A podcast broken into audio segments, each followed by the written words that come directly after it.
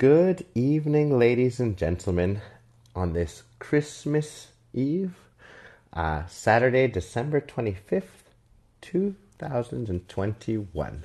I hope everyone's having a wonderful evening uh, with their family and friends, uh, little ones, and whatnot. Uh, it's definitely a very special time of year, and uh, and I wish you guys all the best. So, yesterday I was talking to you all about my version of Canada's most incredible adventures. And uh, I love the places that I was telling you so much so that uh, I had plenty of time to just keep going and going. And so I went much longer on each destination that I was sharing about because I love them so. So I didn't have time to share all the destinations that I thought are the best and most incredible adventures to take in Canada, according to your show host, Roberto. So I'm going to keep on uh, going with uh, the next destination I had, which is Panorama Ridge. Panorama Ridge in Garibaldi Provincial Park is one of the most spectacular and beautiful places to explore in Canada.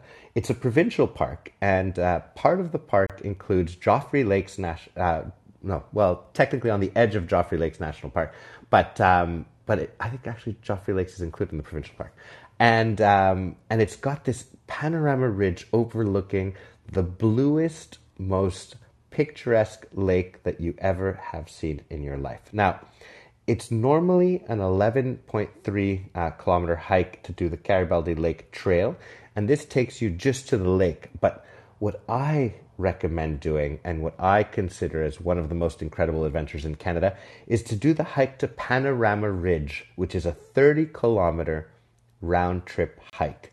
But when you get to the top of the ridge and you're overlooking this blue as can be lake crowned by a jewel of mountains all around, you will be absolutely in awe. You have 360 degree views of the mountain range all around you. You have the Black Tusk behind you, which is iconic for those living in the Sea to Sky in the Whistler area.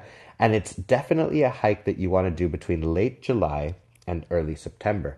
Now, many people say, well, it's just, you know, 15 kilometers just to get up there and then 15 back. And yes, it can be done in a day, but the best way to do it is to uh, go up to Taylor Meadows, and which is about 12 kilometers in, I believe, and then leave your, your heavy packs there and do the rest as a day hike up to the ridge.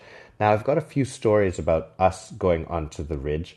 Uh, one time was in April, and the the ridge was still full of snow, and we were camped on the ridge. Um, normally, yes, no, you should not camp on in these spots. But in wintertime, frankly put, nobody cares because there are very few people that go up there in wintertime anyhow. So, uh, and safety is, is the most important thing. So, so if camping on the ridge was the safest thing, that you could do because of the situation and the conditions and the fatigue that you had, then so be it.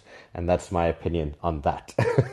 but um, my lady and I uh, were camped on the ridge and we were going to camp much higher, but we were exhausted and it was getting really late at night and the slope was getting really icy and we didn't hadn't brought our crampons. So it would have made it pretty difficult to go up to that, that peak of the mountain um, to, to camp there. So what we ended up doing was um, camping on on the panorama ridge and um, on the ridge line below it, and we had the northern lights shining like crazy. We had them in hues of pink and red, and it's definitely one of the most uh, unique. Uh, northern lights that I've seen because it's very rare to see the northern lights in those other colors. As I've explained before, regarding the northern lights it's that when you uh, when the northern lights hit our atmosphere um, they tend to be directed to the poles. And based on which level of the atmosphere the solar winds are interacting with you get different colors. And so i believe red was oxygen um, and and it's just very rare to have them hit at that level. So having these pink hues of northern lights was really quite spectacular. And one of the neatest pictures that we took on that ridge, uh, we were actually camped near Taylor Meadows on a different night, um, and it was so hot because it was spring that that we while we were trying to make our way through the snow, we would just sink up to our knees because we hadn't brought our snowshoes. So if you're going on the shoulder seasons, do make sure uh, to bring to bring some snowshoes. But it was so hot that day that even though everything was covered in snow, we were in t-shirts uh, doing doing this hike, and uh, we take uh, we've taken lots of friends uh, up to Panorama Ridge, and everybody that's been there uh, their jaw just absolutely drops when they see the view. Now, there's two times of day that you want to hit the ridge, particularly sunrise or sunset, and, and either of these will give you uh, spectacular views. Now, obviously, be very careful if you do decide to camp on the higher up sections because uh, the weather can be very, very fickle. And if you were to do this hike, I would recommend uh, definitely go up to the ridge, get the spectacular views, maybe camp a night at Taylor, Taylor Meadows, and then you can go down and camp at Garibaldi, Garibaldi Lake. Um, but this this view of Garibaldi Lake is one of the most spectacular I've ever seen, and uh, it definitely makes it near the top of my list for my version of Canada's most incredible adventures. Now, um, the Canadian Rockies are are a given that, that that's one of the areas of Canada that I highly recommend everybody goes to. We tend to go at least once or twice a year. Now the best way to do the Canadian Rockies is if if you rent a camper van because you pick it up in Calgary and then you head to Banff and then you do what's called the Icefields Parkway, which is hands down one of the most um, impressive uh, drives that you'll ever be on. Uh, you definitely feel like you're in, in the land before time. Um, the mountains are jagged, impressive. The lakes are hues of emerald, and there's so much to do on that uh, that corridor. So so definitely. Um, if you have the opportunity to either with some friends or or alone uh, to rent a camper van, uh, I recommend for those coming from abroad, Canadream. Uh, it's a company that we've been we've used in the past before we got our Airstream, and uh, and it's definitely set the stage for wanting to explore uh, Alberta so much more in in this way. Um, oftentimes, we like to go in September or or or at the beginning of spring because these are the times of year uh, where there tends to be less people, and so you have a lot of the parks where you uh, where you go to to yourself. And you drive through Yoho National Park uh, if you're coming from the BC area. Uh, but if you're not and you're doing the Calgary route, uh, then you start with Banff. In Banff, you obviously will go check out Lake Louise, highly recommended. And Moraine Lake, which is one of the spots that I'm going to talk to you as, as my version of uh, Canada's most incredible adventures. Now, um, now this is a trip that that you definitely don't want to miss upon. Um, you'll see elk, moose, black bear, um, and all sorts of, of beautiful vistas. Uh, on the drive, there's also a stop called Peyto Lake, which is uh, has been taken by every Instagrammer as well, and uh, and it's a view that is just jaw dropping. My intention uh, in, on a future trip is to portage a canoe uh, in and onto the lake and do some adventures on it uh, for the next time, but if you can rent a camper, do this this trip. I highly, highly recommend. And there's actually, I had mentioned on my previous podcast of uh, Most Incredible Adventures, you also have the uh, Maligne Lake, which is the one I was telling you with the crown of mountains that's in Jasper. So if you begin in, in Calgary, head over through Banff, uh, drive all the way to Jasper, and then you hit up all of these different spots that are definitely some of Canada's best gems and uh, places to explore. Another one, uh, which is part of this, you could call it as being part of this trip or as a separate, is Moraine Lake. Now, Moraine Lake is visited by tons and tons of tourists, and obviously with Instagram and social media, more and more have been going all the time. Um, but there's ways to do it a little bit differently, and and that for me is going uh, in September, particularly middle to the end of the month before the parks that section is actually going to close, because you can have one of the most unique views when it snows, but the ice hasn't frozen. So you get this really blue, blue lake, um, and then all around it a cover, a fresh cape of white snow. Now, another thing about this is that you can't rent boats or kayaks or canoes. You can't rent canoes at that time of the year. Um, so, what makes it even more special is if you bring your own vessel. We always take our own canoe and kayaks, um, and we often go at that time of year. So, I definitely recommend that, that you bring your own boat, uh, go at that time of year, and if possible, it's very expensive but stay one night at least at Moraine Lake Lodge. I think it's about $900 a night Canadian, so that's probably about 750 US.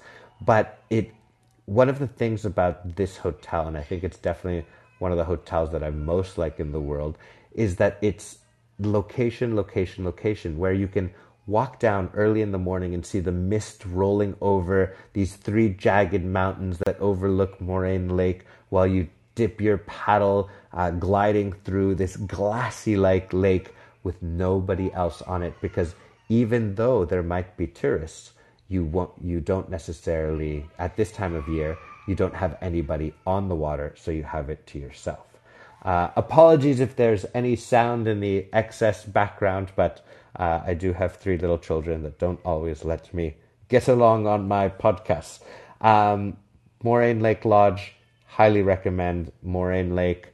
Uh, you've probably seen the picture. Even when I go to the ATM for the bank, I think for Royal Bank, the picture in the background is Moraine Lake uh, with the jagged peaks. So uh, it's definitely a very recognizable spot.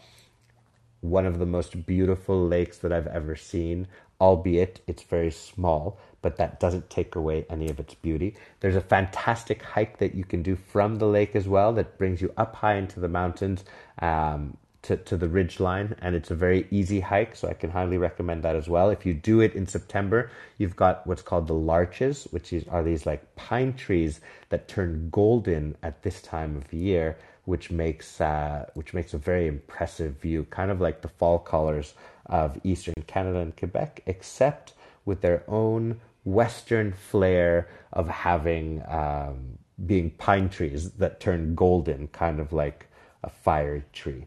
So that's that's a spot to go up to. We've hiked up before um, when it was a little bit icy and it could be a bit precarious. So you could bring, uh, if it is icy at the end of September, bring those little uh, studded uh, crampons, not crampons, but little studs that you can put as an elastic on the bottom of your shoe. That would be very helpful. We got that those conditions only to have two days later blasting sun and everything melted away and it was easily hikeable. But as you're going up to elevation, do take into account it gets cold quite quickly. So uh, so remember to bring warm clothes. You know, I always like to tell people that uh, that at the beginning of a hike or at the beginning of a paddling session when everything looks rosy and dozy and the sun is out and everybody's warm uh, is always very deceiving uh, because you think, oh well, it's probably going to stay like this for the rest of the time. But it's much you'll be a much happier adventurer or camper uh, if you have nice warm clothes so that when the weather does change very quickly on you as you get up on elevation, uh, you'll be content because uh, cold feet most definitely don't make for a happy camper.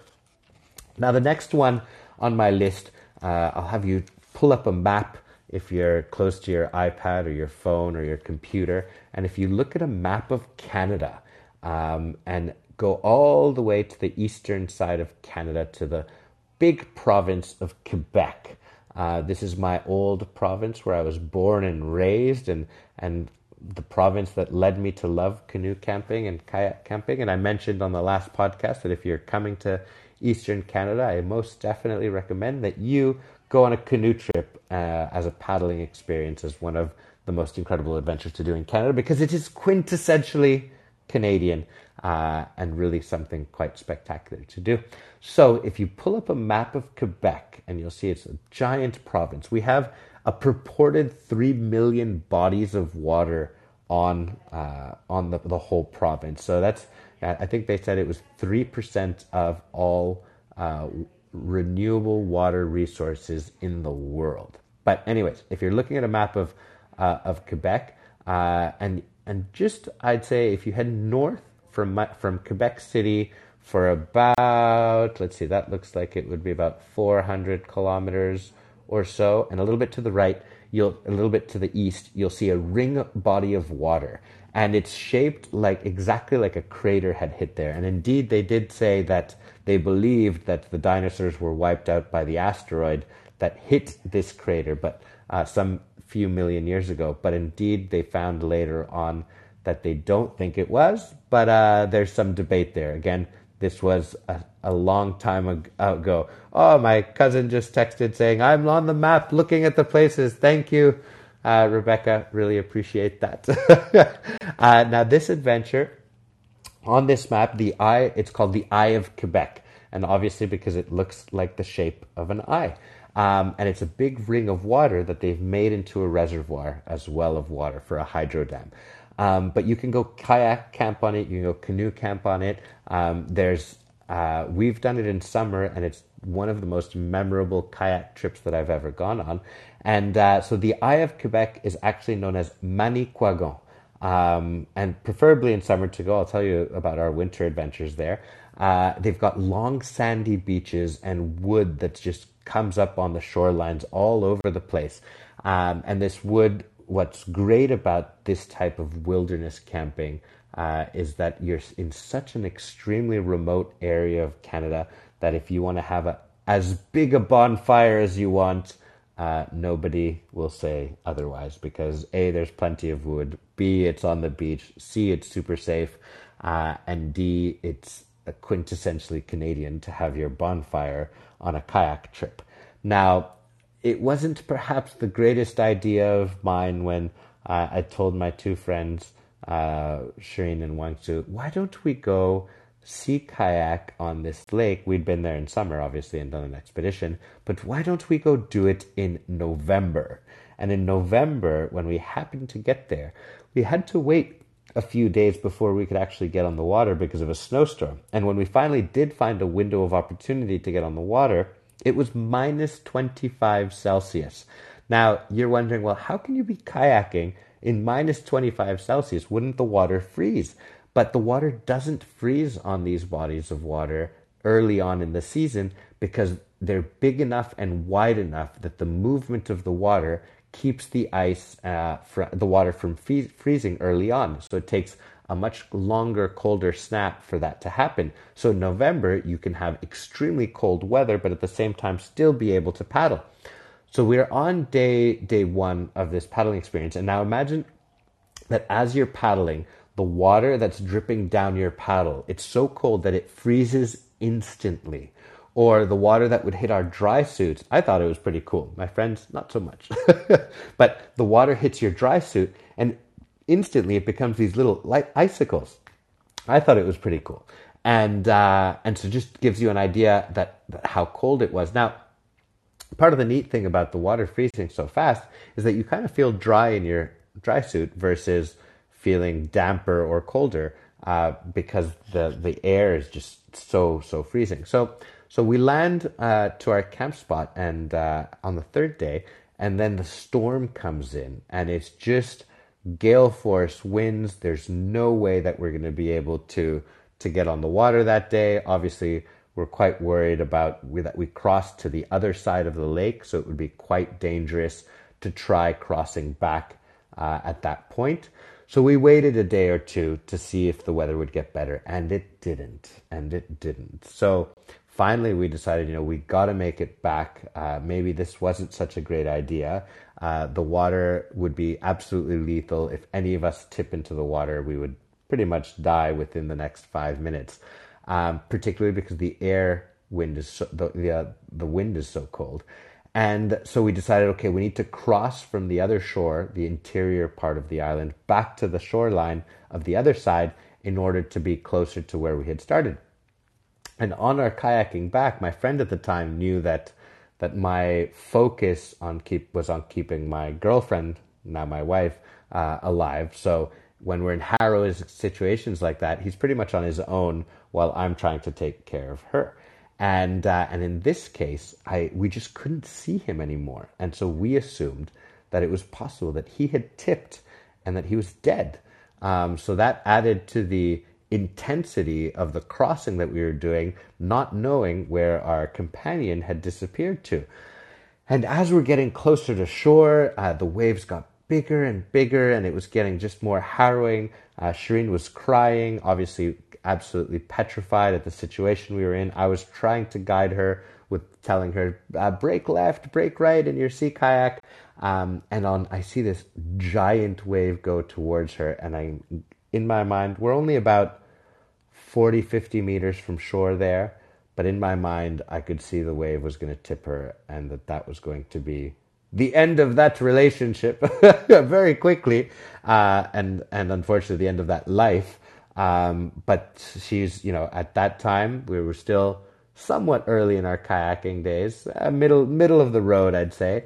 And, uh, and she made it. Uh, it didn't tip her. And I was like, wow, I have no idea how you held your kayak up at that point.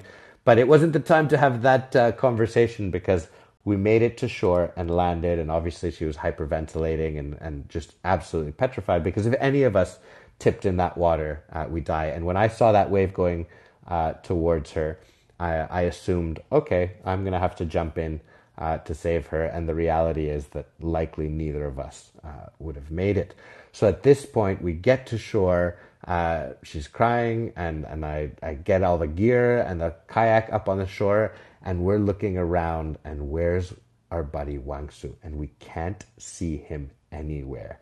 And the waves are furious. And just as we see this giant wave go up just as it descends that's when we see his happy bobbing face which didn't look so happy at that moment uh, just focused on paddling towards us. And he didn't have a dry suit on that day. So when he did land next to us we were overjoyed that he had made it but his feet were frozen. So before I could do anything, we got him out of the kayak and we, Shireen and I started rubbing his feet as hard as we could with our hands to get some uh, feeling back into it because he had just been wearing these neoprene booties that were definitely under par. You know, you got to take into account that in the early days of adventure, you use whatever gear you find. And that's kind of part of the learning curve about learning any new sport is that you go with what you have, and as you get better, uh, more experienced, you know what the right gear to take is. So we rubbed his feet, rubbed his feet. We got pitched the tent, and uh, and this is bear territory. And although at that time they're they were starting to get go into their dens, although from excuse me. From a previous podcast, I've mentioned that they don't uh, they don't actually just go to sleep. They're they're kind of in a slumber, so you could wake wake one up. But uh, but I, I threw caution to the wind, and we made hamburgers in the vestibule of the tent, uh, stinking up the tent. But really, that was more that moment was more about getting energy in all of our bodies uh, and knowing that we were all okay. And then for a few days after that, uh, we were we were still stranded on on the shoreline and I tried a few different things. I thought, you know, I got to get my friends out of this situation. So I'm going to take a kayak, I'm going to fill it with gear, I'm going to ferry it across the bay, then I'm going to leave the kayak there, I'm going to hike back, and then do this all over again. But in the hiking back, I would sink knee to chest deep in snow. So it was absolutely impractical and impossible to do it that way. So I was quickly rebuffed by my idea uh, and and went back, and I was getting quite uh, anxious myself because I was wondering how are we going to get out of this situation that I just put uh, my friend and my lady in, and uh, and in the end we came up with what's what I guess comes down to being a pretty genius idea where we strapped the three kayaks together to make like a pack raft, and we put Shireen's kayak in the middle, and then myself and Wangsu on the outside, and we tied it with lines going all across across the three boats. Now, the, this created a super, super stable raft that we could take in bigger waves and, albeit much slower, head back to where we had left uh, the truck. And this is how we made our way back. And the, the lines of uh, on our uh, of rope that were going between our kayaks were literally frozen instantly every time a wave touched them, and that's how cold it was. So I'll be posting in the next few days uh, some of these pictures from this kayaking trip uh, on our social media, and so you can get a vivid image of of what it is that I'm talking about. And this is one of the most incredible adventures to be had in Canada, but not when it's minus 25. So I highly recommend that you do it, um, but in summertime uh, for sure. Now, obviously, uh, living in Whistler, I've got lots of wonderful places to access close by. There's a, a mountain called Wedgemount uh, Lake. Uh, well, a mountain. The, the mountain's not called the uh, the lake, but it's called Wedge Mountain, and uh, and at the near the top, it's got a lake, uh, and hence the Wedge Wedgemount Lake, and it's got a glacier that feeds into it. Unfortunately, this glacier has been uh, getting smaller and smaller, and each time that we go up, uh, we're, we're duly uh, saddened by how much uh, mass it's lost. But the lake up there is beautiful. It's it's just uh, again uh, this one's an emerald green, uh, crowned by by mountains. The weather is fickle there, so it changes every few moments. You'll get in some mist and clouds and rain and sun. Uh, and it is a solid hike. It's about 1,200 meters of elevation gain over seven kilometers. So 15 kilometer round trip uh, hike to, to Wedgemount Lake. Um, but it is worth it. Um, take into account that certain parts of the hike feel like you're going upstairs that are uneven routes to grab on. Um, but Mm, excuse me, it's been a long day with the kids on the beach. but I highly, highly uh, would, if you're in the Sea to Sky, if you're in Whistler, this is a hike to do uh, that will leave you with a taste of Canada like a few other places. I've actually gone up on this hike with Mikio and my lady. So we were, imagine that, bringing up a, a tiny, I think he was one, one and a half at the time. And then we camped up there for three or four nights uh, before heading on down. And on a second occasion, we actually went up with both of our little ones, one just a few months old, and then Mikio about two years old there, and uh, two and a bit, two and a bit. Um, and then we ended up staying five, four nights, five days. And what was really neat about that hike is that obviously it's very rare for anybody to bring a toddler 1,200 meters up a mountain and camp kind of mountaineering style uh, spots, but even more so for someone to do it with two kids. And, uh, and it was quite special. And the memories that we created there are, are, for a lifetime. And we'll definitely go back. But now, as the kids are getting, Mickey is getting bigger, he'll have to hike a big part of this uh, trek on his own because for us to carry him would just not be possible. And on this trek, we actually had to camp halfway up the mountain, uh, well, halfway, three quarters of the way up uh, because the kids were just too exhausted and they didn't want to go anymore. And our rule of thumb, as I've mentioned before, is we just pitch the tent at that moment, and uh, and that's a way to get everybody safe, comfortable, kind of like we did on the Manicouagan Eye of Quebec uh, during the winter trip. And then in the morning, I took up a pack higher up, dropped the pack, and then came back down to grab more, uh, to grab Mikio, and then take him up because there's certain sections that uh, you definitely want to be sure-footed because you cannot drop your child in your pack or or fall while you're hiking up with him. The pack I use for that is the the Thule sapling. Uh, they've got a new version of it now, so that's that's really neat. But the Thule sapling is fantastic for for carrying kids and particularly for adventures like this one. Um, I wanted to mention uh, sea kayaking trip on Desolation Sound is a multi-day trip for sure as well. Uh, this is something that I actually only experienced earlier uh, this summer, but I realized that while it's ocean, the tides are, are not too well, the tides are pretty big, but the waters are quite calm because the whole sound is protected. So so it, it's really pleasant, and you've got uh, porpoises and uh, swimming around and seals frolicking about. And the camp spots are really well situated on islands uh, that leave for, for spectacular views. So this sea kayaking trip is one that I, I plan on guiding down the road uh, for other adventures. So hopefully you'll uh, you'll come on one of those. If you get on Instagram, our uh, our guiding company called is called Adventures Done Right. So hopefully you'll you'll get up, uh, you'll check it out and uh, and see all the trips we've we've got coming up. But definitely, sea kayaking trip on Desolation Sound will be one uh, that we will want to do down the road as well. Tofino, British Columbia, uh, another going over to uh, to our section of the world. uh, is is definitely one of the easiest places to learn to surf in cold water because you've got long sandy beaches, you've got nice rolling waves, and you've got nice rolling surf. And the town of Tofino is picturesque. Uh, it's rainforest, so you've got lush, big, giant trees, old growth forests, and uh, and fantastic beaches all around. You do get a lot of uh, rain and storms, but uh, but that's why some of the hotels there are known for storm watching, and there's orcas swimming about.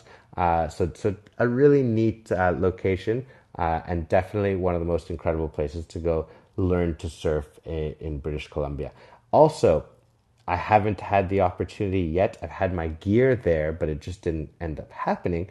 But uh, you, under the right conditions, kite surfing at Chesterman Beach looks absolutely sublime. So each time I go back, I definitely I'll, I'll always bring my kite. Whether that will happen or not, all depends on the the the God winds or the winds of gods, whoever controls the winds, uh, on whether that will be an opportunity. I probably I mentioned on one of my earlier podcasts the story of kayak camping in Georgian Bay that was a, a, unique and beautiful experience, albeit harrowing on that time, but also a trip that I'd highly recommend uh, for going to, if you're going to be exploring Eastern Canada. Now, if you go all the way east, Gros Morne National Park, really great area, rolling hills. We've sea kayaked in Bonne Bay, and I'll never forget one of the times that we were kayaking back to the car on Bonne Bay we were dipping our paddles in the water, and suddenly the paddles were turning electric blue with each stroke. And we started to yell, We're paddling in bioluminescence. This is so amazing. How wonderful. Uh, and it just, it looks amazing. And so we even jumped in in our dry suits in the water when we had gotten back and just moved the water all about us. And, uh, and it turned electric blue. I also had that happen on my recent summer trip uh, to Desolation Sound, and it was pouring rain that night where I decided to camp. And I jumped in the water with my dry suit, and I just moved my arms about. And now capturing the the phosphorescence or uh, the bioluminescence on camera when you're doing that is really quite tricky. Like you can't put a GoPro in the water uh, because it's just it doesn't get in enough light for it to see it all. Um, so it's one of those things that sometimes you got to forget about the cameras and just enjoy it. And so I just floated there in the water. It was, it was pouring rain, so there was no point in my taking off my dry suit uh, because I was just going to get damp and wet. So, uh, so I was just hanging out with uh, with my with my dry suit on outside while I was preparing camp. And when I saw that the bioluminescence started, I went for a swim, and it was surreal. Um, all and made even more magical being on my own there with nobody else around and nobody knowing where I was. Uh, so that's definitely a neat experience. Actually, on that same trip, I'm sitting on one of my cases and I'm just just pondering the rain and and uh, I think I was drinking some coffee as well, which I always travel with a good hot thermos of coffee. And uh, and I turn around and I see two beady eyes staring at me, glowing orange, yellowish, and they're only about I'd say a meter and a half behind me. and at the height they were, I thought wolves. I got wolves, really? wolves now? It's late at night. I'm exhausted. I'm in my dry suit, and this is what I have to deal with. And I'd and I'd been so quiet and silent, sitting there for a while, that they had gotten really close. And I turned around, and when I turned my light onto them, it was actually deer. So, uh, so I was happy because wolves wouldn't have been so fun. And so I'll end this uh, this podcast uh, tonight with just telling you a few of my favorite unique hotels uh, to go on adventures uh, in Canada. One, uh, I think I've spoken to you on the last podcast, which was the Tundra Buggy Lodge. It's very rare to be able to be up close and personal with polar bears, uh, to see them sparring, to see them playing with their cubs, and to see them in such close proximity the bears come up against these uh, buggies that are, in essence, train cars with giant wheels, and they can put their paws up and be standing 10 feet tall, and you feel like you only have them two, three feet uh, away from you. If they were to swipe, you almost feel they could reach you.